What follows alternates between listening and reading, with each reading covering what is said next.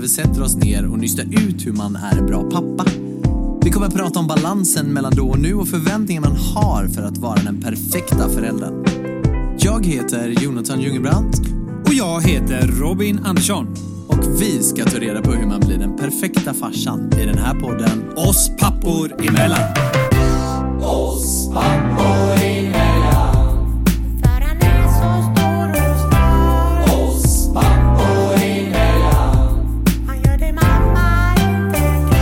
vi go? Oj, vad skönt Robin. Vilken fantastiskt härlig dag. Ja, verkligen. Tycker du också det? Ja, helt underbart. Jag är tillbaka känner jag också. Det är så jävla underbart att vara tillbaka i studion. Det var ju inte corona ju. Nej, det var ju inte det. Bluffa igen! Mm, bluffa allt för att komma ifrån eh, dig, Jonathan. Ja, oj. Lite väl hårt. Det är ungefär som min morgon här idag. Hur mår du Peter? Jo, jo, jag mår bra. Jag mår bra. Och så berätta en riktigt sjuk sak. Alltså, Ja, sen ska jag lämna ordet till dig. Det här blir intressant. Nej, så här.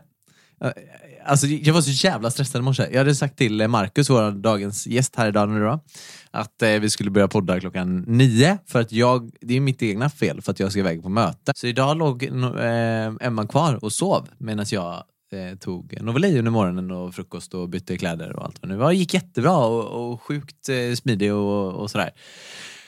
Ja, sen åker vi ju en sån här eh, sparkcykel. Elsparkcykeln, den. Till förskolan tillsammans. Tar på henne en hjälm och så åker vi ner till, eh, till förskolan försiktigt så med, med sparkcykeln. Och eh, kommer ner till förskolan och så lämnar henne, gick jättebra in med henne på förskolan och sen åker ner till bussen. 08.31 skulle bussen gå. 08.30 var jag nere vid bussen. Bara, 08.31, 08.34, 08.35 kommer ingen buss. Fan börjar det bli lite så här kli i fingrarna. Vad fan, gör, vad fan händer? Jag gick in i appen då och tittade, ja men 08.50 kommer nästa buss. Jaha, så kom det aldrig någon buss. Typ första gången jag tänkte att jag skulle åka buss in till stan någonsin. Ja. Ställer mig på sparkcykeln igen, åker hem då tänkte jag, för att jag har Novalis hjälm i handen också. Jag tänkte, fan då åker jag hem så länge. Alltså det är två minuter med sparkcykeln. Hem, lämna hjälmen och åker ner till nästa busshållplats som är lite innan där den bussen skulle komma då 08.50. Klockan blir 08.50, 08.51. Bara, fan det kommer en jävla bussjävel nu heller. Bara, åh, skriver till er bara två, jag blir sen. Tar kontakt med, med den här nissen, säger att jag blir sen och bara, ja. Hem igen, fort som fan med sparkcykeln. Springer in, hämtar bilnyckeln, kastar in sparkcykeln i bagaget i bilen. Och sen som man inte får göra då, kör lite, lite snabbare än vanligt. Jag ber om ursäkt grannen med hunden. För att hon, den här personen då, som, som går med en hund på våran gata. Jag kör inte så snabbt, men jag fattar om, och jag ser henne hela tiden, men jag fattar om hon reagerar i och med att det är kanske mycket barn och familjer som bor där. Men jag var så jävla stressad bara. Så förlåt, damen med hunden. Hon ringer mig, den här personen med hunden Jaha. och bara lite stressad. Ehm, du höll på att köra på mig och min hund. Jag bara, eh, och snabb, snabbtänkt som fan. Då säger jag, va? Jag fattar ingenting. Vad pratar du om? Kör inte du en bil? säger hon då. Jag bara, eh, nej. Sittandes i bilen. Jag bara, nej. Hon bara, nej. Hon bara, ja, det var någon som kom eh, fort som fan med en stor svart Audi och jag är så jävla korkad också för jag har ju liksom strajfat hela mitt efternamn på hela sidan liksom. Och, och eh, webbadress och grejer där bak. Och så, så här får man inte göra. Jag ber om ursäkt igen. Ja. Eh, och så ringer hon till mig. Ja, och så jag bara, nej, nej men just det, jag har ju lånat ut min bil. Men jag ringer till den personen och säger att han ska köra lite försiktigt. Hon bara, ja, ja det, får, det får du nog göra för det gick väldigt fort här. Förbi. Japp, Smooth. Jättesmooth. Så där började ju min dag med ont i magen. Men då tänkte jag, då gjorde jag en dålig grej där. Först, eller hur? Det är ju en rätt dålig grej att börja dagen med. Så att då tänker jag att nu ska jag göra en bra grej också. Så jag stannade på busshållplatsen. Där jag själv hade stått i 20 minuter och väntat på bussen. Där det står nu har det ju kommit en tre personer dit. Som, samma personer som var där 08.30 stod även där 09.01 stod kvar. Öppnar dörren och säger hoppa in här, vi ska åka in till stan. Ha? Var inte det fint av mig? Så jag tog med de här stackars eleverna som skulle till sina skolor i, i stan och så fick de åka med mig i bilen in. Det var ändå en liten god, gärning också Robin. Ja, verkligen. Ja. Det måste jag säga. Du räddade dig från att nästan uh, ha ihjäl en person. Nej men så får man ju inte göra. Jag körde inte, inte så, men jag körde inte så fort. Men jag fattar att man reagerar när man liksom så här, ja men du vet, jag låtsades som att jag inte såg henne även fast jag såg henne för att jag skulle smidigt smänga runt henne och inte möta ögonkontakten liksom. Lite så. Japp, that's my morning. How are you? Ja, den är inte lika intensiv som din kanske, om jag ska vara helt ärlig. Nej. Jag vaknade väl upp och kände att nu är det dags för podd. Och så tog jag mig en god kaffe och så var det bara att kicka igång kläderna och Kickar köra. du igång dina kläder? Ja, det gör jag faktiskt. Kicka igång dem och så tar jag på mig dem och så är det bara mot podden. Så jag har haft en väldigt bra morgon, faktiskt, måste jag säga. Inte så stressig som du kanske. Du ringde ju mig här i förmiddags och skrämde ihjäl mig lite. Vi Ja. pratade gött och eh, så... eh, Hur kom vi in på det? Ja, jag frågade bara, men var- var är du då? Du bara, nej, jag ligger i sängen och gottar mig. Vad fan ska du med mig då? Corona, säger du då. Corona. Jag bara, Corona. nu ett Ja, avsnitt. corona igen. corona. Nej, men vi jag har har ju varit lite sjuk bara. Jag, jag var... eh, Jag var... eh, Jag hade ont i halsen har jag haft. eh, Och kände väl att det var dags att göra ett coronatest. Eh, Satte upp denna topsen i eh, näsan och det gjorde ju så jävla ont alltså. Jag var inte riktigt beredd på att det skulle göra så ont även. Det är helt sjukt för de tryckte ju upp den i näsan. Och så sen vred de ju liksom. Det är så sjukt alltså. Men eh, det visade sig efter tre dagar att det inte var någon corona. Under veckan du har varit hemma och så, Mm. har ni gjort? Mm. Ja, alltså, nu är det ju så här att vi ska köpa tomten faktiskt i... Eh, vi har ju gjort... Vi har ju... Eh, Egentligen typ på ett sätt köpt tomten men idag ska Ja. vi skicka alla pengar. Eh, Ja. Så vi ska till banken idag och skicka över alla pengar. Så det känns väldigt skönt. Uh, Jossan är eh, verkligen duktig som uh, inne på datorn och skissar på ritningarna och hela den processen. Och Det ska bli skitkul att uh, få ha lite framtidsplaner här nu. Eh, vi har ju bott eh, lite trångt nu ett tag och det kommer Ja. vi ju fortfarande göra. Men nu har man ett mål. Ja. Så det är jävligt roligt och eh, nej, fan vad roligt det ska bli att få bygga ett eget drömhus som man känner. Vem är det som ritar huset då? Eller vad, vad köper ni huset? Eh, Eller sånt nyckelfärdigt hus? Ja, Ja. det är det. Men vi får på den eh, byggfirman vi ska ha så får man faktiskt eh, bygga det exakt hur man vill. Eh, och sen är det bara så att de fixar alla väggar då. Ja. Så Är det det modul, jävligt modulbygge? Modulbygge ja. Ja. Så då gör man ju så att man får eh, två fulla plan och så får du sätta väggarna precis som du vill då. Eh, sätta köket var du vill och eh, det är jävligt roligt. Jag gillar ju sånt egentligen och eh, kolla sånt men jag känner att jag lämnar över stafettpinnen till Josefin för att så fort jag säger ja men hade det inte varit bra där då blir det ofta ja men jag tror där och då känner jag mer så här ah, skitsamma Som hon får göra. Men det blir bra. Det kommer bli gr- grymt alltså. Riktigt kul. Lite The Sims typ. Ja, men lite så, mig. lite Man så. det liksom. Lite så. Nej, men annars eh, skönt att vara frisk igen och jävligt kul att vara tillbaka. Så det är gött. Jävligt kul att ha dig tillbaka Ja. min käre broder. Ja, verkligen. Jag har ju sett att du varit inne en del på Twitch nu också under veckan. Ändå. Ja. Så eh, har du tagit hem datorn och suttit hemma där då, eller? Nej, jag har... eh, har jag gjort det verkligen? Jag såg någonting på Insta, eller så var det kanske att du åkte till kontoret. Ja, det kanske var så att jag var på kontoret och Ja. hämtade lite grejer. Eftersom jag inte hade corona så var det ju bara lite hosta så jag kände väl att jag kunde sitta där. Om det var en dag där jag satt och streamade lite. Men jag längtar ju så mycket för att få ha mitt kontor Ja, i huset. dröm. Fy fan. Det. Det är dröm. Då Det är kommer dröm. det bli mer streaming. Jossan, tar du Ines? Jag ska gamea. Exakt. Han tar en sån vaggstol, eller vad heter det? Sån gung... Vad heter det? Babysitter. Babysitter. Babysitter ja. heter det. Jag sitter bara bredvid med foten på Precis. Du är väl lite stor för babysitter nu eller?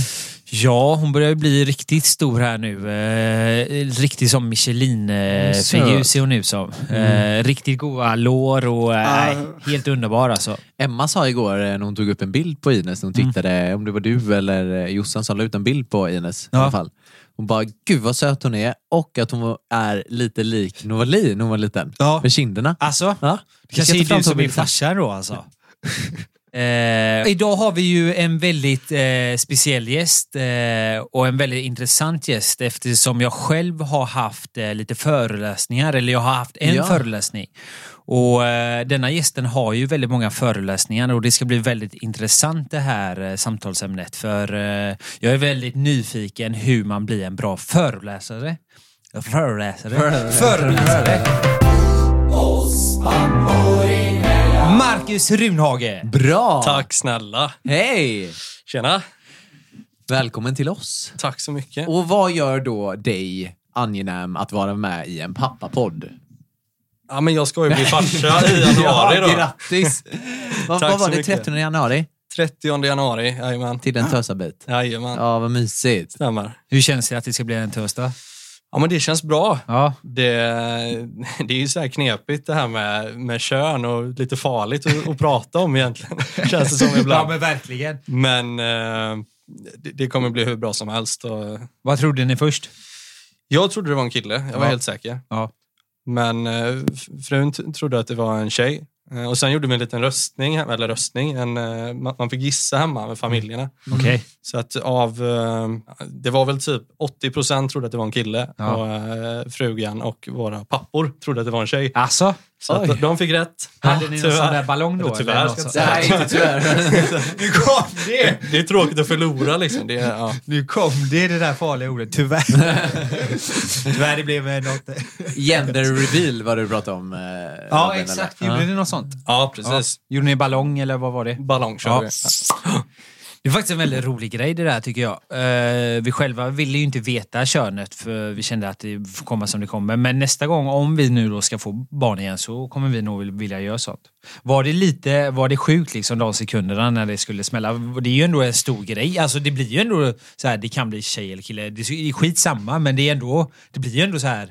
Det är ju en kille, Men det är klart. nu är det en tjej liksom. Var du nervös typ? Ja, men det var faktiskt så att när vi, nu har inte jag fått vara med på grund av corona. Nej. Reglerna på eh, ultraljud och så. Men eh, vi ville veta innan vi hade vårat, eh, när vi skulle avslöja för våra föräldrar. Så att vi tog reda på det direkt efter ultraljudet. Nej, ni fuskade då alltså lite innan. Och då var det så att i och med att jag inte fick följa med så var jag med på Facetime. Och så fick eh, barnmorskan skriva på en lapp Ja. Eh, vad det var för någonting. Så när frugan kom ut så plockade vi fram den här lappen och då hade hon skrivit med en konstig skrivstil. Så vi såg inte vad det stod. Nej, men? Herregud. Vad fasen är Men vad fan är det? Åh, en Wookie! Men sen lyckades frugan se att det var, att det var en liten flicka. Så att då, Ja. Då blev hon glad. ja, ja, det blev hon. Ja, mysigt. Ta Att bort det. välja så här gender reveal-grejer, alltså är det ballong eller skogsbrand liksom? Eh, Vi var ju sugna på skogsbrand, Ja. men eh, det blev ballong. Ja, det blev det. Ja, men, ja, för jag är lite nyfiken på det. Jag har ju inga barn själv och har inte varit med om någon gender reveal. Vad, vad finns för alternativ? Vet inte, det finns väl lite olika nu. Vi körde ju ganska enkelt. Vi köpte en ballong och vi köpte eh, rätt färg då, rosa. Mm. Men det, det finns väl de som kör tårtor och...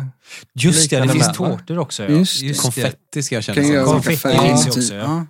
Så det finns nog flera olika... Men jag tänker det måste finnas massa olika Vad gör man kunna- tvillingar då? då? Eh, Har man... eh, Två ballonger. Ja, då får man ha två ballonger. Tänkte det skulle komma då lite... Vi köpte ju en liten tröja och gjorde en film. Mm. Så här, som vi öppnade upp ett paket typ och så delade vi den här filmen till nära och kära. Typ, så här. Så Långfilm bara, eller kortfilm? Nej, alltså en sån kort bara. När vi, En hel långfilm. Så här, hela förlossningen. Va? Nej, Nej eh, det, men vi köpte typ en, en tröja som var rosa och så fick, vi- alltså öppnade vi upp den typ bara så här, så, what? Den var rosa. Ja. Typ. Ganska simpel. Wow! Det lät fan tråkigt. Det lät fett tråkigt. Ja, det? Fast då är det det var- väl inte det. Alltså, då är det Nej, så, då var det verkligen inte det. Men har ni bestämt namn? Vi har eh, i princip bestämt namn, men vi kom överens om att inte outa Inte det outa riktigt. Jag kan det. outa andra namnen kan jag göra. Mm. Eh, och då kommer hon att heta Amanda efter min eh, frus syster. Ja. Och Dagny efter min farmor. Fint. Min fina farmor. Ja. Ska du inte fint. outa det för första gången i podden? Här nu? Ja, eller hur? Släpp det bara. En gång till, jag måste fråga. Då får jag sparken som jag. Jag måste fråga, hur sa du sista där? Dau, Dagny. dang, en gång till. Dagny. Dagny. Är det eh, något också? Är det, eh, är det något eget? För jag har aldrig hört det heller. Nej, det är det inte. Nej. Det är, du får lyssna sen på Dagny kom hit och spill. Det finns en låt som... eh, Ah. En dansbandslåt. Sjung lite på kan- den. Nej. Jo, men jag känner igen den. Om du, om du hade börjat sjunga på den hade jag kunnat joina dig. Alltså, Men jag det kommer fan du- inte ihåg den.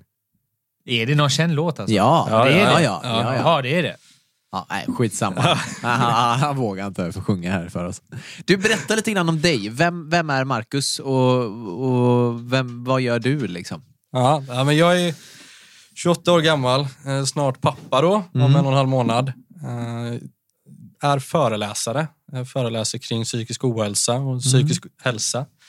Föreläser även om nätverkande och eh, en del om mod och inspiration som jag kallar det. Okej. Eh, och det brukar jag egentligen väva samman lite för jag tycker det, det hänger ihop. Och då går jag in på mina erfarenheter av psykisk ohälsa och egentligen hur jag har tagit mig tillbaka och hur jag idag siktar mot mina drömmar. Och eh, försöker inspirera och hjälpa eh, alla lyssnare och, och följare till att må lite bättre. Må lite ja. bättre. Ja, livet är lite för kort för att inte må bra tycker jag. Men det är ju väldigt skönt. Det, låter så skönt när du sa det att få andra att må lite bättre. Hur skönt är inte det för sig själv? Alltså man mår ju så bra av det där. Och det var en anledning varför jag ville föreläsa. För jag känner på något sätt att man mår fan mycket bättre av att få berätta hela sin story liksom. Och försöka få andra att eh, känna att de mår bättre alltså. Det tror jag och för, för mig kan jag säga att det har varit en väldigt bra hjälp för mig Ja. när jag har kommit tillbaka från, eh, jag gick in i väggen 2018, vilket vi kanske går in på lite mer sen, men eh, det har varit klockrent för mig att prata om det. För då har jag fått öppna mig och Ja. jag har fått respons och jag har kunnat få tips och råd från andra som har hört mig och lyssnat på mig. Så att det, Grymt ju. det är verkligen bra och det är lite det jag vill få fram när jag föreläser också. Eh, att vi, vi mår bra av att visa oss lite sårbara och, Ja. och prata om hur vi mår. Och vi hjälper väldigt många andra för det är väldigt mycket den här igenkänningsfaktorn. Att man är inte ensam utan Nej. det är många som är där. Det är väldigt, väldigt många som är där. Det är det verkligen. Det är speciellt eh, då med Instagram och hela den biten. Med, Ja. det, det är väldigt få som visar just den här dåliga sidan eh, när man mår dåligt och hela den biten. Eh, Och egentligen, det är ju som du säger, det är ju viktigt att man pratar om det. För eh, pratar man inte om det, då, då löser det ju inte sig och då blir det ju bara värre och värre. Kan vi inte gå tillbaka då lite grann eh, till 2018? Mm. Och ta det lite grann från början. Vad, vad hände? Hur hamnade du där du var då? Och Mm. hur, vad var det som gjorde att du började föreläsa och, och tog dig tillbaka? Och hur hittade du den vägen så att säga? Ja, men lite kort sammanfattat så, så har jag väl alltid varit en ganska osäker kille. Eh, ganska dålig självkänsla. Alltid haft mycket vänner och utåt sett eh, har jag mått bra. Liksom. Mm. Men inuti mig själv har jag nog inte alltid mått så bra. Eh, och det är ju det här med att känna sig tillräcklig. Jag är idrottskille med, man ska vara bäst på allt. Det vet jag ni har snackat om i podden här också. Att är man inte bäst, då känner man sig inte tillräckligt bra. Nej. Konstigt nog. Eh, och allt det där har byggts upp under, under ganska många år. Då. Och viljan att hela tiden bevisa och få bekräftelse. Så 2018 under våren så läste jag sista halvåret eh, på en utbildning till ekonom och fick samtidigt jobb på en stor revisionsbyrå. Och eh, samtidigt som jag skrev min uppsats så, så jobbade jag fulltid på den här revisionsbyrån. Och eh, jag har, vilket jag också vet att ni har pratat om, det här med att ha svårt att säga nej. Jag hade väldigt svårt att säga nej till mina chefer. Så jag, eh, jag, jag jobbade väldigt mycket och jag, jobbade, jag kunde jobba från 7 till 23 för att sen gå hem och skriva uppsats eh, och sova några timmar och sen samma visa. Och det blev ju bara värre och värre. Så under våren så mådde jag ju sämre och sämre och min fru sa ju till mig många gånger att nu Marcus måste du nu måste du ta tag i det här, du måste gå och prata med dina chefer. Men man är ju så stolt och man vill inte visa sig svag och inte vara dålig. Så att jag sket i det liksom och försökte bara kneta på. Eh, Så till slut så, så blev det för mycket. Jag, jag vaknade ofta med panik, Okej. eh, vaknade och skrek. Alltså, Ja, hade ångest inför jobbet och, och mådde riktigt pissigt. Liksom. Hur, hur kunde en dag på jobbet se ut i detta läget då? Ja, men det var, det var ju jobb och där, alltså som redovisningsekonom som jag var då, så är det ju mycket stillasittande. Du sitter med mycket administrativt, vilket jag idag har insett inte passar mig överhuvudtaget. Okej. För jag är en väldigt extrovert person. Jag ska ju vara ute och träffa människor, prata, inte sitta still. Eh, vilket säkert också påverkade ganska mycket. Men eh, då så såg jag det väl som att ja, men bli ekonom, sitta med eh, kostym, schysst Ja, kontor. ja, då ser jag Ja. bra ut för andra Mm. och det var väldigt viktigt för mig. ja. Ehm, Men sen kom det till, till en stund eh, under sommaren där det small totalt för mig. Och då, för att dra lite kort, så, så var vi hemma hos mina svärföräldrar en, en sommardag. Vi satt och grillade. Och jag skulle åka hem ganska sent därifrån. Eh, Jag, min semester var precis slut så jag skulle börja jobba nästa dag. Och vi körde hem från Nässjö, skulle till Jönköping då, det är en halvtimme ungefär. Och eh, under tiden som vi körde hem så kände jag hur jag fick liksom svårt att svälja. Eh, det var som att jag skulle svälja en betongklump nästan. Eh, Jag fick svårt att andas, det började snurra i huvudet, jag började kallsvettas som bara den. Så vi stannade, tre gånger stannade vi till för att jag skulle gå ut och ta luft eller jag skulle ut och försöka spy. Och så här. Jag fattade inte vad är det som hände med mig. Eh, till slut så, så körde vi vidare och med tio minuter kvar så, så- stannade jag bilen och slängde mig ut ur bilen och låg vid vägrenen. egentligen. Eh, och låg och skrek att jag vet inte vad det är som händer, jag håller på att dö. Ja. Du måste ringa ambulans. Eh, Så min, min fru ringer ju i panik till 112 och det svartnar för mig. Eh, Och nästa minne jag kommer ihåg egentligen, då, då ligger jag i hennes knä eh, precis intill vägen och hon klappar mig på pannan liksom. Och säger så här att du tar det lugnt Marcus, jag tror inte du håller på att dö. Och då, då minns jag, för det här var väldigt starkt, då såg jag henne i väldigt djupt in i ögonen och jag grät som bara den och så sa att du måste hälsa mamma och pappa, mina syskon, att, Ah, att jag älskar dem. fan. För jag kommer inte se dem igen. Oh, jag ryser Och eh, du måste lova mig att aldrig någonsin glömma hur mycket jag har älskat dig. Mm. Även om, du, om jag dör nu och du träffar någon ny, lever vidare och har ett bra liv, så måste du lova att du aldrig glömmer hur mycket jag älskade dig. Fy fan. Och den här händelsen är ju det absolut värsta jag har upplevt. Och jag vaknade ju sen upp eh, på psykakuten i Jönköping och fick sagt till mig då att du håller inte på att dö Marcus, du, du är väldigt stressad, du har haft en ordentlig panikångestattack och eh, du har troligtvis gått in i väggen. Ja. Och min första tanke var ju då att, ja men shit vilken pinsam kille jag är. Ja. Gå in i väggen när jag är 25. Ja. Ehm, Men idag så, så kan jag ju vända på det och känna att shit vilken erfarenhet. Ja. Jag gick in i väggen när jag var 25. Ja. Snacka om att jag har lärt mig mycket på Ja, detta. nu snackar om att du har jobbat hårt. Då blev det så att jag, jag kände ganska snabbt att nej, men det, här, det här vill jag prata om. Mm. Jag har hela tiden gått och, och gömt mig och varit rädd för vad alla ska tycka om mig. Att jag inte gör saker rätt eller gör saker bra. Så att nu, nu är det mitt liv jag lever. Mm. Och det blev ju någon form av, jag var ju inte på väg att dö där. Men för mig var det ju nära döden upplevelse. Mm. Och det blev ju en väldigt sån, shit, livet är alldeles för kort. Nu måste jag tänka mer på mig själv och vad vill jag göra av mitt liv liksom. Ehm, jag förstår den, så som du förklarar det, det är väldigt, jag fattar direkt liksom. Mm. Exakt, den är, det är den upplevelsen liksom. Mm. Den, här, den frustrationen av att inte riktigt veta vad det är som gör att man hamnar i den positionen. Den förvirringen som känns i den stunden. Är den eh, något du vill eh, Ja, men utveckla kring? Då gjorde jag nog det. Eh, Idag kan jag känna att jag har fått väldigt många verktyg till att hantera. Och, och eh, idag hamnar jag inte i så djupa panikångestattacker som jag...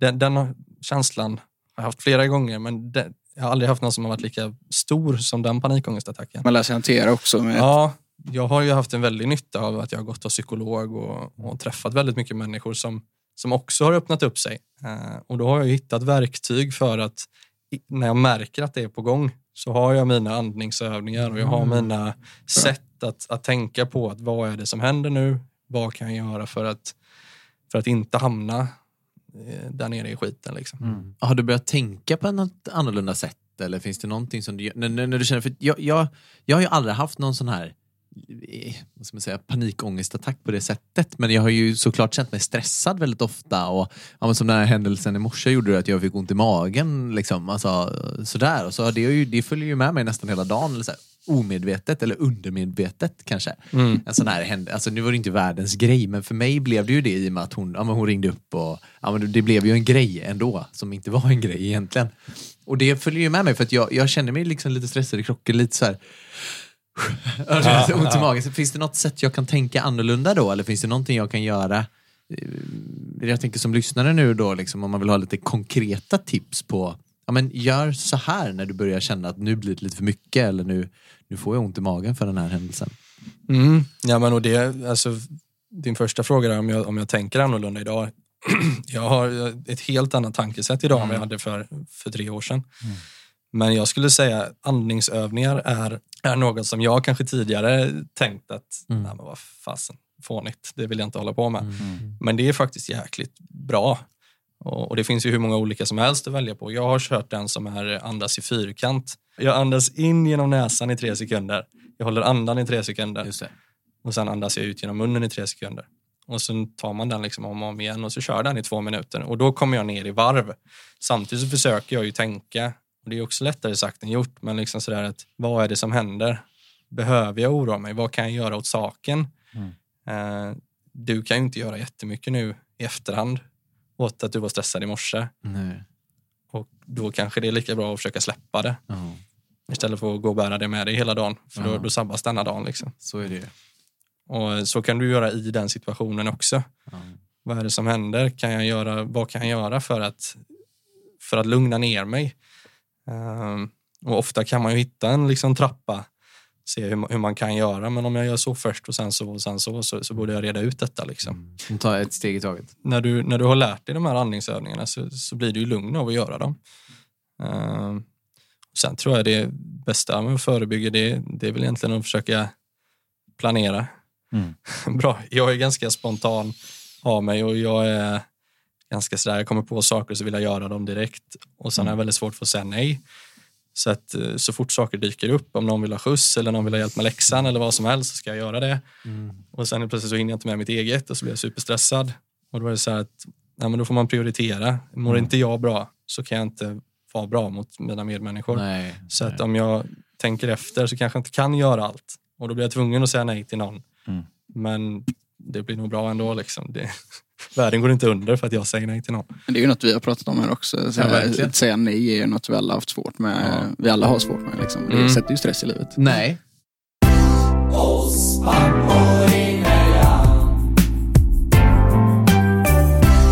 Vad hände sen? Ja, men jag, har, alltså jag har gått in mycket mer själv sen. Jag, har inte, jag vet många som mediterar och, och, och går in ännu djupare i sig själv på så vis. Ja. Jag, min djuphet var när jag var hos min psykolog framför allt. Eh, Hon hjälpte mig verkligen att hitta andra sätt att tänka och se på saker.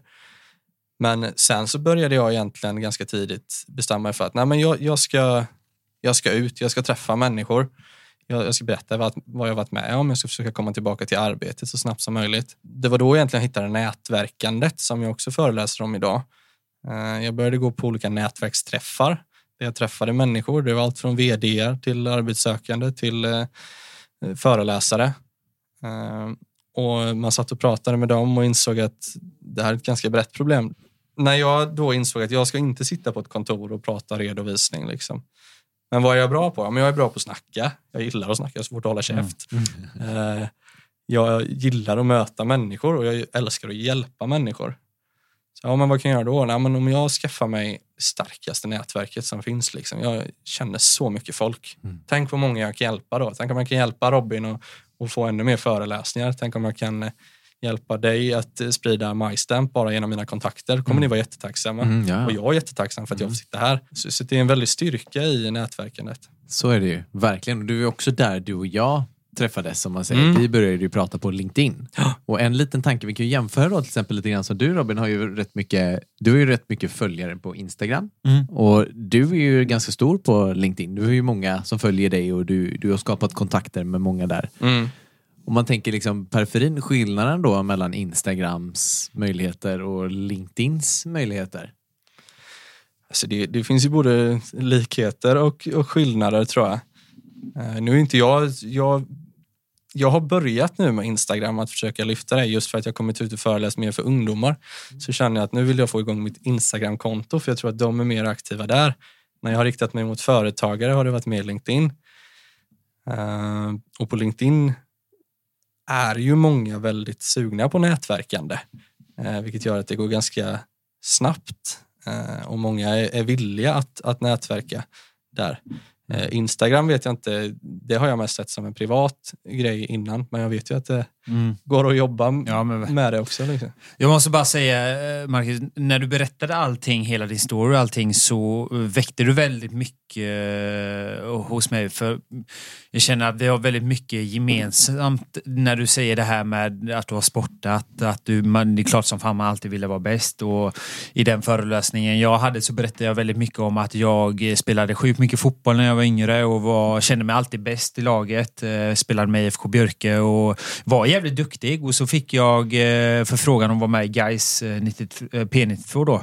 Eh, Och de var ju bäst i Göteborg och eh, jag kände ju det här måste jag ju verkligen göra. Och det är ju faktiskt tyvärr ett av de största misstagen jag gjorde eh, i, i, i min karriär i fotboll då, om man ska säga karriär. Men det var riktigt hemskt för att jag kommer aldrig glömma det. Jag gick ju in i det här omklädningsrummet och eh, blev ju typ... Jag kommer aldrig glömma det. Jag kom in med en skjorta och eh, eh, hade kanske lite finare kläder på mig då. Jag vet inte, jag ville väl bara vara fin den dagen. Jag ska få komma till ett nytt lag liksom. Alla, jag kommer ihåg att jag kände mig utstött direkt. Att alla bara, åh vilken jävla stekare. Eh, fick inga vänner i laget med en gång. Eh, det var ingen som välkomnade mig på ett bra sätt. Och det har tungt som fasen och ändå var jag kvar i Gais i fyra år. Men jag hatade att gå till träningarna. Men jag sa det aldrig till pappa för att jag visste att han gillade hur mycket fotboll betydde för mig. Han visste ju att det betydde för mig och jag sa, eftersom jag aldrig sa det till pappa att jag, jag mår dåligt i det här laget. Jag kommer ihåg jag sa till tränaren, men sätt mig på bänken. Jag, jag kan sitta på bänken så kan en annan spela liksom. Jag vill ju knappt spela och eh, ens, det börjar ju med min dåliga... Där tror jag det börjar med det här psykiska ohälsan för mig för att Sen fortsatte det med PH. Jag var med där. Eh, fick eh, ta emot eh, lite eller utsatte mig lite för, fick känna på det här med mobbing. Eh, jag blev mobbad eh, typ de första två veckorna och tyckte det var sjukt jobbigt. Men samtidigt väldigt lärorikt. Jag känner hur hårt det är för de som faktiskt blir mobbade. Och jag tror det är jävligt viktigt att man på något sätt får ändå genomgå de här grejerna i sitt liv för att jag har lärt mig så otroligt mycket också. Jag kände det när jag eh, ville föreläsa att det här med mobbing, det är så jäkla hemskt att det fortfarande försiggår. Eh, och jag vill att den här mobbingen ska försvinna direkt alltså för att ingen ska må så dåligt eh, överhuvudtaget. Det är hemskt att några... Eh, nu är man... Och, och ofta är ju det här med mobbing att vi ungdomar, vi är taskiga mot varandra. Alltså, de kanske inte tänker riktigt att en eh, människa kan så, må så dåligt om man säger för fan fula skor du har Peter. Ja, men det, jag, vet, jag minns ju att jag kan ju också ha sagt det när jag var yngre. Bara, vad är det för jävla fula skor liksom? Mm. Men då skäms man ju över att man gjorde det. Och när du sa det där, det var ju väldigt starka ord när du sa det där eh, när eh, du låg där i hennes famn. Eh, Då var det ju nära att jag fick en tår kände jag för att eh, det var också någonting som jag kände igen mig på. Det var ju när jag fick blödande magsår. Mm. Då var inte jag och Josefin ihop, men jag kommer ihåg att när du sa det att shit, där börjar jag ju tänka vad, vad är livet värt och vad jag utsatt mig för liksom. Jag hade ju utsatt mig för otrolig stress eh, med alla bargig och hela den biten. När var det Otrolig här stress. Robin då? Eller varför blev det så? Ja, men det blev ju så efter att um, man sätter så mycket press på sig själv. Du sa det här med kostymer, att man ville ju vara snygg. Jag ville också vara snygg. Jag ville vara snygg för mina följare. Jag hade en konstant tr- stress med att fan, mitt Instagram, Instagramflöde måste vara snyggt hela jävla tiden. Ja, det. det var därför du sa nu det med att du vill vara snygg i din kostym. Men jag vill vara snygg i min Instagram. men Jag måste ha snygga bilder. Men det var inte bra för mig. Fan, jag kände mig inte alltid snygg. Jag, fan, det fanns så många andra som var dundersnygga som jag kände bara, jag är inte nära dem. eh, Och då satt man där och photoshoppade sina bilder och kände att nu kanske de är bättre. Och så ska det inte vara för ungdomarna blir ju bara stressade av denna sociala medier och folk photoshoppar höger och vänster och för att se så perfekt ut som möjligt. Och nu känner jag ju, jag kan lägga upp en ful bild på mig och det är ju så jävla underbart att jag har kommit till det stadiet att jag ska inte tänka hela tiden vad alla andra tycker. Hur kom du dit då? Ja, men jag, det liksom- var lite därefter att jag fick den skiten eh, med blödande magsår. Jag vaknade upp där och kände paus, vad, vad har jag gjort fel? Och fick typ tänka igenom lite i livet att nu får du fan ändra på din, din livsstil liksom. Eh, Men var det efter det var efter PO? PO, ja. ja. Eh, och sen så känner jag på något sätt att jag har utvecklats otroligt mycket som person. Alltså. Och det är väldigt viktigt att lyssna på sig själv. Eh, Så man inte, för ibland är det lätt att bara eh, sväva iväg det och inte tänka på hur kroppen mår. Och som du sa då, att man inte fattar själv att jag är ju dunderstressad. Det är rätt sjukt egentligen att man inte kan känna av det. Jag kände inte heller av det. Jag kände att nej, men jag mår bra. Jag mår skitbra och så small det ju liksom så jag var nära att försvinna. Det är ju helt sjukt att man inte lyssnar på sig själv. Jag tror att det är lätt att tänka att det finns alltid någon som har det värre. Eh, Och det, så är det ju. Eh, Men det kan jag känna när jag är ute och föreläser att det är viktigt för mig att få fram. För jag är en ganska... Jag har haft en jättefin uppväxt, Ja. jättefin familj. Ja. Inte haft, eh, alltså inte haft problem med Nej, nej. kompisar. Ingenting egentligen. Jag tror ingen har vetat förrän jag började prata om det att jag Ja. faktiskt har mått dåligt. Mm. Och jag tror att det är många som är rädda för att prata om det för att de tänker att det finns alltid någon som har det så mycket värre. Ja. Jag tänkte på det när jag åkte hit i bilen idag faktiskt, att det är lite som en, en ryggsäck. Alla har vi en ryggsäck. Och det finns de som har flytt från ett krigsdrabbat land, förlorat en nära anhörig, alltså varit med, blivit mobbad i, i hela sin uppväxt. Eh, och då har man ju den här jättetunga. Men det kan också vara att du har samlat på dig en massa saker. Mm. Du är osäker, du, vill, du känner dig inte tillräcklig. Det är lite som att vissa har den jättestora stenen i ryggsäcken och vissa har den fylld med massa småsten. Eh, Men det är viktigt att alla kan faktiskt må dåligt även om du inte har eh, varit med om världens jobbigaste grej. Det kan vara mycket som har byggt upp detta. ja, verkligen. Eh, Och det är Ja, viktigt att liknelse. veta. Det, det är många tror jag som går och känner sig inte så himla pigga alltid. Nej. Eh, Men de känner inte att det är tillräckligt för att prata med någon. Nej, men så men är det. det är det verkligen. Eh, Och sen, sen måste jag säga, du sa en väldigt fin, fin grej som min mormor. Det är så sjukt att du sa det där, för det är något min mormor säger jämt. Du sa det här med att du byggde upp LinkedIn för att du kan hjälpa andra och så får du hjälpen tillbaka. Alltså hur fin är inte den egentligen? Alltså det här med pengar. Alla vill väl ha pengar. Men hur fint är det inte att ha fina vänner som kan hjälpa en och alltså det är ju typ det livet går ut på, att man ska kunna ha vänner man kan luta sig tillbaka till om man känner att nu behöver jag din hjälp. Och så får du den hjälpen, eller så kan du ge den hjälpen när du känner att nu behöver faktiskt Marcus hjälp. Jag tycker det är så jävla fint när du sa det för att det är typ det finaste vi kan ha. Människor som bryr sig om andra och vill hjälpa andra. Det är så jävla mycket mer värt än pengar alltså. Det är ju bara sedlar. Ja, men det, är, ju- det är det roligaste som finns. Att Ja, ja. se någon annan lycklig. Jag kände det när jag åkte hit idag. Så här, Fan vad kul att träffa er. Jag har lyssnat på er. Liksom, Goa gubbar. Det känns, jag sa det innan, det känns som att man är med i det avsnittet man lyssnar på er. Och nu är jag med. Ja. Så det är askul. Och jag vill vara din vän, får jag det? Ja, det får det. tack. Vad Men det var det jag tänkte säga. Att jag, när jag åker hit så tänker jag också så här. Ja, men ni är assköna. Ni lät mig vara med här nu. Jättekul för mig att få nå kanske en annan målgrupp än jag har nått innan. Eh, Men så börjar jag fundera, så här, men Robin har börjat föreläsa. Hur ska vi hjälpa Robin? Ja. Jonathan håller på med företaget, hur ska vi hjälpa honom? Peter håller på med sitt, hur kan vi hjälpa till här? Och så, så här, det är det roligaste som finns. Ja, Eh, Och det är då man blir bra polare också. Så är det ju verkligen. eh, angående sociala medier där.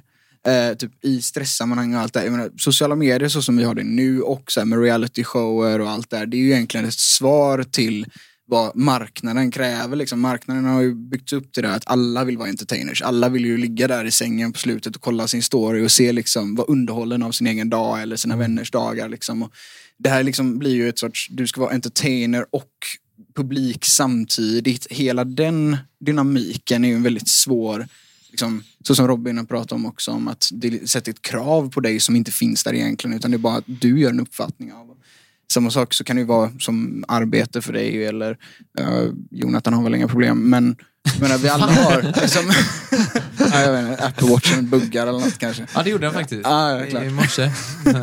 men nu är den igång igen. Så det. En sådan grej, det blir ju en väldigt snabb effekt. Även om man inte har det här byggt upp små grejer med tid eller ett, varit många saker. Så kan det Mm. vara liksom en sån grej där helt plötsligt du ska vara någonting. Ja, Har vi någon men jag här, kan bara dra en parallell till, till en grej jag tog med ungdomarna jag föreläste för, för två veckor sedan. Det här med att man ska vara bäst på allting, till exempel sociala medier. Man, det, allt ska se så bra ut hela tiden. Men det, det är omänskligt att vara bäst på allt. Liksom, det går inte. Och då drog jag den parallellen att tänk Zlatan, liksom, han, är, han är bäst på fotboll. Han har verkligen jobbat för att vara bäst på fotboll. Men om han skulle sätta på sig skridskorna, han skulle inte vara bäst i hockey. Nej. Eh, och det, det är ju lite så, du, du kan inte vara bäst på allt. Då får man fundera på vad man vill lägga kraften på. Vad är jag bra på eller vad, vad vill jag vara bra på? Och så kanske foka på, på det eller de grejerna. Eh, vill man sikta jättehögt med sin Instagram till exempel, då ska du lägga tid där, men då kanske du får prioritera bort något annat. För du kan inte vara överallt hela Nej. tiden. Du får vara med på Paradise Hotel helt enkelt så får du mycket följare. Bara. Ja, eller- Det är inte så det är så.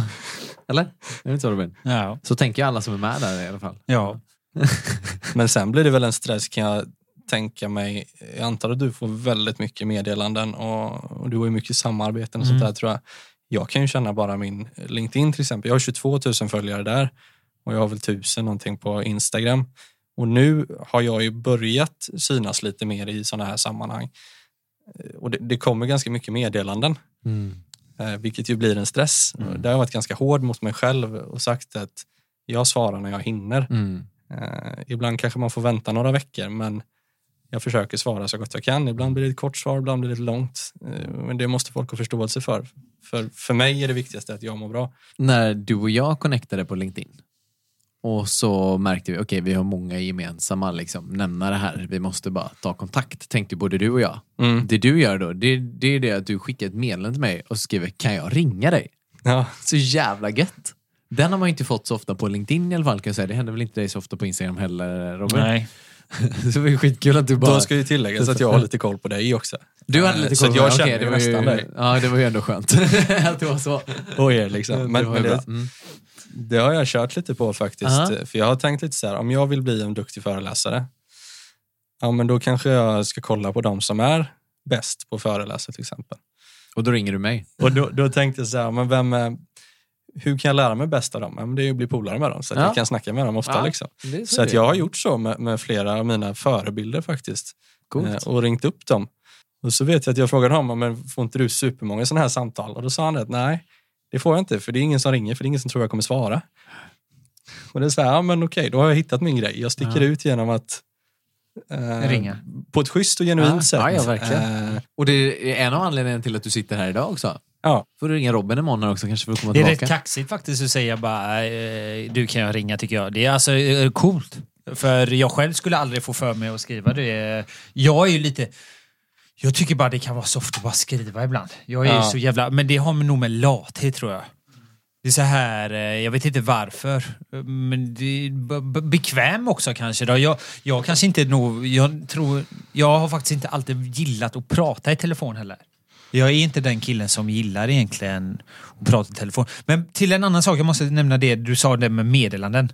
Jag har ju helt tvärtom där. Jag har ju... Jag måste ta bort min skärmtid. Och jag gör det genom...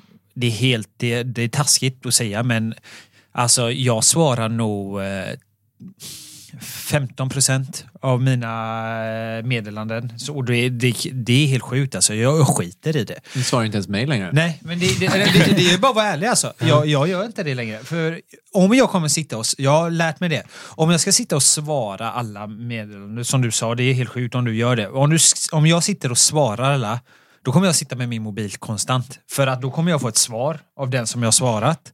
Och sen kommer den andra svara och sen kommer den andra svara. Och visst, det, kom, det, det kommer bara fortsätta och då känner jag då kommer jag sitta med min jävla telefon hela tiden. Men det är bara ett problem jag har. För jag hatar min telefon. Alltså det är någonting jag verkligen hatar. Alltså. Det är bara för att jag använder den alldeles för mycket. Jag kommer Ah, aldrig få den fattar. tiden tillbaka när jag kunde gjort något helt annat känner jag.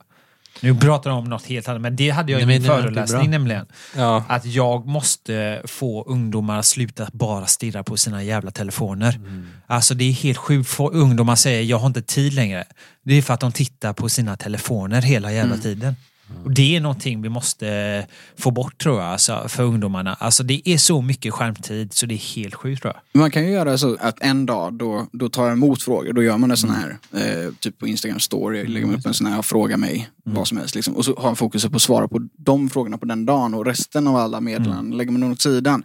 Så man ger den en chans att ha en kommunikationsström men man fast begränsar den till sin egen tidspreferens, vad man vill lägga upp. Exakt. Jag fick ju ångest innan när jag inte svarade andra för jag visste, eller jag tänkte alltid så här Ja, nu kommer Jonathan tro att eh, jag har hybris, att jag inte svarar. Alltså, okej, bortsett från Jonathan då. Och nu någon annan som kanske inte känner mig då, så bara, vad fan svarar han inte mig? Jag följer han liksom. Men jag känner inte så längre. Jag känner, vad fan, nu ska jag tänka vad jag känner. Jag gör det inte för jag har hybris, utan jag gör det för att jag inte vill ha skärmtid. Ja, Jag har men- inte tid att Ja. sitta och svara massa när jag känner att jag... Jag måste göra annat. Jag kan inte sitta med denna jävla telefon hela tiden. Alltså. Till och med jag svarar inte på alla som skrivit mig. Nej. Och det gäller även LinkedIn faktiskt. Jag Mm. fattar inte hur du får tid, för där skriver ju alla Hur funkar det med LinkedIn? typ. Är det som så här, du får ett PM eller hur funkar det? Ja, det är det. Och Ja. jag ska berätta, alltså, svara på alla. Jag har ju, när jag har varit med i poddar och, eller artiklar eller någonting så, så brukar jag alltid avsluta med att hör gärna av er om jag kan hjälpa er med någonting. Mm. Men jag, det är ju liksom inte samma nivå. Alltså, jag, jag har ju inte lika många Nej. meddelanden som ni har. Det är ett yrke också för dig ju. Men jag brukar sitta, jag brukar sitta nu när, när frugan är gravid, så Mm. går hon och lägger sig ganska tidigt. Då brukar jag ta en timme när hon har gått och lagt sig, sätter jag på någon eh, fotboll eller någonting på tvn och så Ja. sitter jag bara svarar. Men sen så inser jag ju att, oh fasen, det här skickades 2018 liksom. Ja. Eh, sorry. så det, det, det blir ju så. eh, Hej, tack för ditt meddelande. Vad roligt att du skriver till mig eh, angående det här. Ja. Men jag tror det är viktigt att förstå att det, det går ju inte, vi är inte omänskliga liksom. Nej. Det är, hur, mycket, hur mycket skulle du uppskatta att du får på en vecka liksom? Alltså... Det... Jag vet Ta fram din telefon nu, alltså, får vi se. Vi snackar ju. Alltså nu ska jag vara helt ärlig. Jag ska visa hur det ser ut då för mig. Alltså, ni ser ju... Här ser ni de som jag har. Som jag sa, jag svarar kanske 15 procent och det är när jag vet att jag måste svara dem. Men ni ser ju, jag öppnar inte. Du ser ju varje gång det är så här eh, stor text. Då har ju inte öppnat Där är jag. Mitt har du inte öppnat. Nej, du ser Jävla ju. köttöver. Så jag svarar inte några typ. Alltså, ni ser ju, jag svarar verkligen inga här. Det där är ett samarbete, där måste jag svara. Det här är samarbete, där måste jag svara. Alltså jag, jag... Det får ju mig att låta typ lite typ. Jag förstår hur du menar, men jag, Men jag känner det kommer inte gå att svara alla för då kommer jag få tillbaka svaren och då kommer jag sitta där med dubbla tiden igen alltså. mm, det är upp till var och en. Ja, jag, så jag är är det lite ju. så här, det, för, innan har jag alltid tänkt så mycket som sagt på vad alla andra tänker. Mm. Men nu är det så här, Tyck vad ni vill. ja men lite så. Mitt liv du går först bra. i min, eller min och min familjs. Ja. Du gör din grej helt enkelt. Ja, jag känner Och vi lite gör så. vår grej. Det, det, För det sa du ju innan faktiskt att du tänkte väldigt mycket vad andra tänker Mm. och tycker. Och det gjorde jag också. Men nu skit, alltså jag ska inte säga att jag skit i det, men jag måste tänka på mitt eget välmående. För Ja, det gjorde jag inte. Då hamnade jag i sjukhuset liksom. Då blev jag stressad konstant. Jag skiter i dig, jag skiter i dig, jag Ja. skiter i dig. Dig tycker jag om jag kan svara. Dig skiter jag i, dig skiter Nej, jag ska. Jag ska avrunda det här samtalsämnet nu med att jag har en gammal kollega som sa att kort och gott så har jag också mått lite halvdåligt. Sant faktiskt. Eh, en gång när vi jobbade på ett jobb då, det handlar mycket om jobbet såklart, men så här prestationssälj prestationssäljjobb. Och det var väl kul eh, ett tag. Sådär. Eh, men det här jobbet satte väldigt, väldigt, väldigt mycket press på mig och, och, och liksom, eh, cheferna där sa att varje dag kan man bli 10% bättre och man kan alltid göra bättre, bättre, bättre, bättre, bättre och prestera mer och mer och mer och mer och till sist blir det bara kaos liksom. Men jag satte mig, jag, jag hade bestämt mig hur länge jag skulle jobba där. Jag hade liksom satt en, en, ett mål att jag kommer bara jobba dit oavsett vad som händer så kommer jag säga upp mig den dagen. Liksom. Så då såg jag ändå liksom ljuset i det här hela tiden och det var också för att jobba upp och kunna få så här, pappapenning och sånt här. När, man jobbar, när jag har, har, har eget företag och inte tar ut lön då är det svårt att liksom beräkna en så här, pappapenning och sånt där.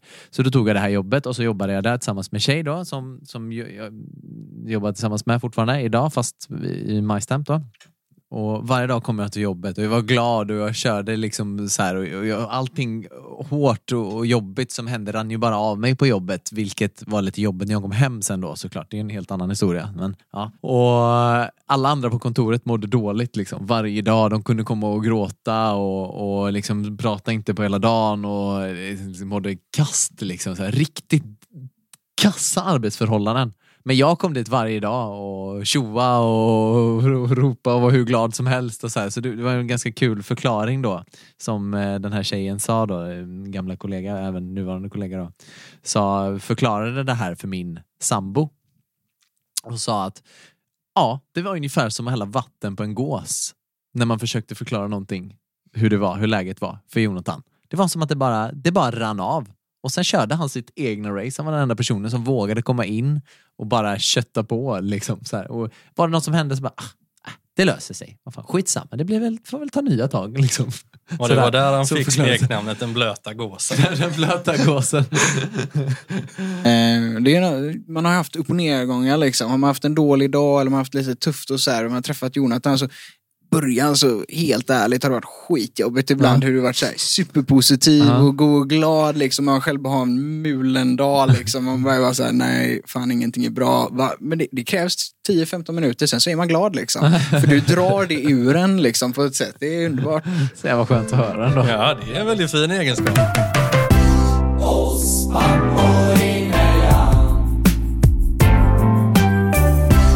Ja, nu ska ju du bli farsa, Marcus. Hur Yes. känns det nu då? Ja, men Är det du- känns... Är det overkligt? Ja, men lite så är det. Jag, eh, jag har nog alltid sett mig som någon som, som ska vara en pappa. Ja. Alltså, så här, jag gillar att... Men du känns som en bra... Eh, av det jag har hört nu så känns det som att du kommer vara en klockren jävla farsa. Alltså. Mm, kommer du verkligen vara. Ja, men ödmjuk farsa, duktig, kommer verkligen älska sitt barn. Alltså det känner man, man känner, sånt känner jag bara. Ja, ja. Jag säger alltid det att jag är duktig på att läsa av människor. Jag känner redan att du kommer vara en grym farsa. Alltså. En sån snäll farsa kommer han Snäll vara. Han kommer vara en snäll farsa. Är han du nervös för förlossningen då? Jag är inte så nervös faktiskt. Och jag vet inte om det har att göra med att jag har jobbat så mycket med nervositet de just senaste åren. Ja. Eh, det är klart att lite nervös Vänta du bara. Vänta du bara. Kan du göra din andning. Säger det till min, Minna heter min, min fru. Så Ja. det, jag måste andas nu. Ja, exakt så. Minna, nu får du vänta lite grann här. För nu är det faktiskt pappa här behöver eh, andas här också. Nej, men för, förväntansfull är man ju. Pirrig liksom. Det är Såklart. klart. Har ni några tips till, eh, till mig? Var lugn skulle jag säga faktiskt. Mm. Det är typ det bästa. Se till att få henne lugn. Ja. Mm.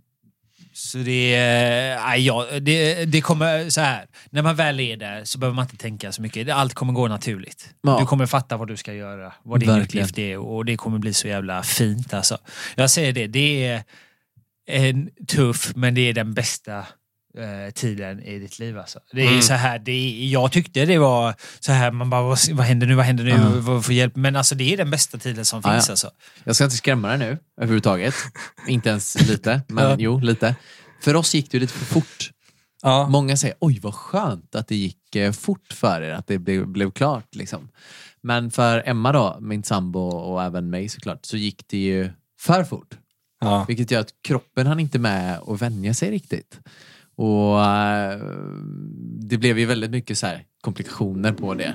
Liksom att det, det blev ju ja, men så här, psykiska alltså Jättesvårt att förklara, verkligen. Men eh, det blev ganska jobbigt i och med att det gick för fort. Och sjukvården hanterade väl kanske inte det svinbra. Vi har pratat rätt mycket om det här tidigare i podden. Så. Men, eh, och det gjorde väl att det tog liksom lite längre tid än normalt att återhämta sig för Emma och har fortfarande idag kanske lite men av det. Så jag tror att ett bra tips är att ha, ha bra uppsikt Mm. efter när allting är klart. Oavsett hur snabbt det går. Så ha liksom uppsikt över Minna. Beter hon sig konstigt eller annorlunda så kontakta gärna sjukvården en gång för mycket än en gång för lite. Självklart barnet också, men, men du, Minna känner du ju liksom. Mm. Och då vet du ju hur hon är. Och börjar hon bete sig märkligt, okej, okej, du kan ju ha två, tre dagar sån här, vad heter det, förlossningsdepression eller, eller baby blues eller vad heter det, ja, något sånt där efteråt. Och det gör ju att eh, då kan man ju vara lite nedstämd. Men fortsätter det här längre så kontakta sjukvården i tid. Och det vill jag hylla faktiskt att ni tog upp det. För det tänker jag är någonting som kanske framförallt många blivande pappor inte har en aning om. Alltså. Jag hade Nej. ju ingen aning om det. Inte jag heller förrän Nej. jag lyssnade på er. Nej. Så att jag är jättetacksam att jag gjorde det. Såklart. Men jag tror att det är, ja, det är viktigt att prata om sånt också. Ja men det är det ju framförallt för att man som, som kille kan ha lite svårt att förstå kanske. Jag, jag hade ju svårt att förstå. Eller fatta Mm. vad det var som händer och tänkte börja vänja mig vid tanken att det är så här det kommer vara nu. Mm. Men det ska man inte göra. Livet ska liksom vara som vanligt, bara att ni är en till. Mm. man säger. Ja. Så, ni är ju en familj tillsammans Ja. och inte, inte motarbeta det tillsammans. Och passa på att sova. Ja. Det kan Nu. jag också säga. Det är en väldigt bra grej att få göra. Passa på att sova, för du kommer inte få sova de här 12 timmarna längre på helgerna när du känner att fan vad gött det är att bara vila lite. Det händer inte längre, så kan jag säga. Ska vi säga något positivt här också? Fotbollen då, kommer jag kunna kolla på den? Jo då. Min, min, min psykolog sa ju det till mig att det är väldigt viktigt att prioritera sånt som man själv blir avslappnad av. Så att när jag var där en gång så, så sa hon till mig att vad blir du mest avslappnad av Marcus? Och då sa jag, men när jag tittar på Arsenal då, då tänker jag inte på något annat, för då är jag så jäkla in i matchen. Ja. Och då sa han det att ja, men då är det jätteviktigt att du tar dig tid och tittar på det här. Det var asgött att komma hem till frugan bara, du är min psykolog sen. Jag måste se alla matcher. kan du få det på Den kanske inte kan Ja, köra exakt. sen då, när, när dottern är ute. Då finns det annat som Kan du hjälpa mig? Nej, jag kollar Arsenal. Ja, nej, nej, jag kollar Arsenal. Ja, det har inte gått så bra för Arsenal. Det. Ja, nej, men det ska bli så det får lite bli farsa. jag tycker det är så skönt nu att veta att vi snart blir föräldrar. För det är så här att jag kan känna lite så. Arsenal, alltså fotbollen är så mycket för mig.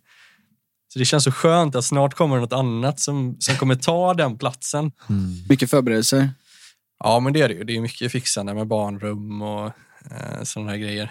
Vad Köpa blir det för kära? Eh, Emma Ljunga. Ja, ja, ja. Fina grejer ska det vara. Ja, mina gillar ju sånt där med både inredning och, och Ja. kläder och, och grejer. Så att hon, Jag jag känner nog igen mig- lite i... eh, Bättre vad att låta dem få göra det. Ja, Ja, jag förstår eh, detta. Kollat mycket på, på Ines där, vad hon har Ja. på sig. Så nu, nu ska jag börja ta en shoppingrunda Ja, sen det. Sara och sånt som inte finns hemma. Nej, just det. Ja, det, Det är faktiskt något jag kan rekommendera. Sara tycker vi är riktigt bra det Sara? bergskläder. Så. Jaha. Ja, verkligen. Det, det borde du faktiskt göra. Gå och köp någonting och ge det nu till eh, tjejen. Ja. Så kommer hon bli glad. Ja, ett stort tack alltså att du kom hit Verkligen. Marcus. Hur eh, nu man som lyssnare vill då få kontakt med dig och försöka ändå få kontakt med dig. Ska man ringa dig då? Vad är ditt telefonnummer? Nej, jag skojar. Ja, ja, men kom Nej, hem, portkoden. Ja, exakt. Nej, men vart hittar man dig då om man vill söka upp dig? Jag tänker ju ändå att det är LinkedIn som måste vara det bästa. LinkedIn är ju där jag är mest aktiv, men som sagt jag försöker ju jobba upp min eh, Mm. Instagram också, mest för att kunna synas mer för de som, som är där. Vad söker man på? Man söker på Marcus Runhager Mm. i ett ord på Mm. Instagram. Då hittar man dig. eh, mitt namn på LinkedIn. Ja. Så det är smidigt. Och lycka till nu med bebislyckan. Det är inte så långt Stort kvar. tack. Och tills dess så får du ha en fantastisk jul och en härlig nyår också. Detsamma. Ni är Tack. grymma. Oss. Pappor. Emellan. Oss pappor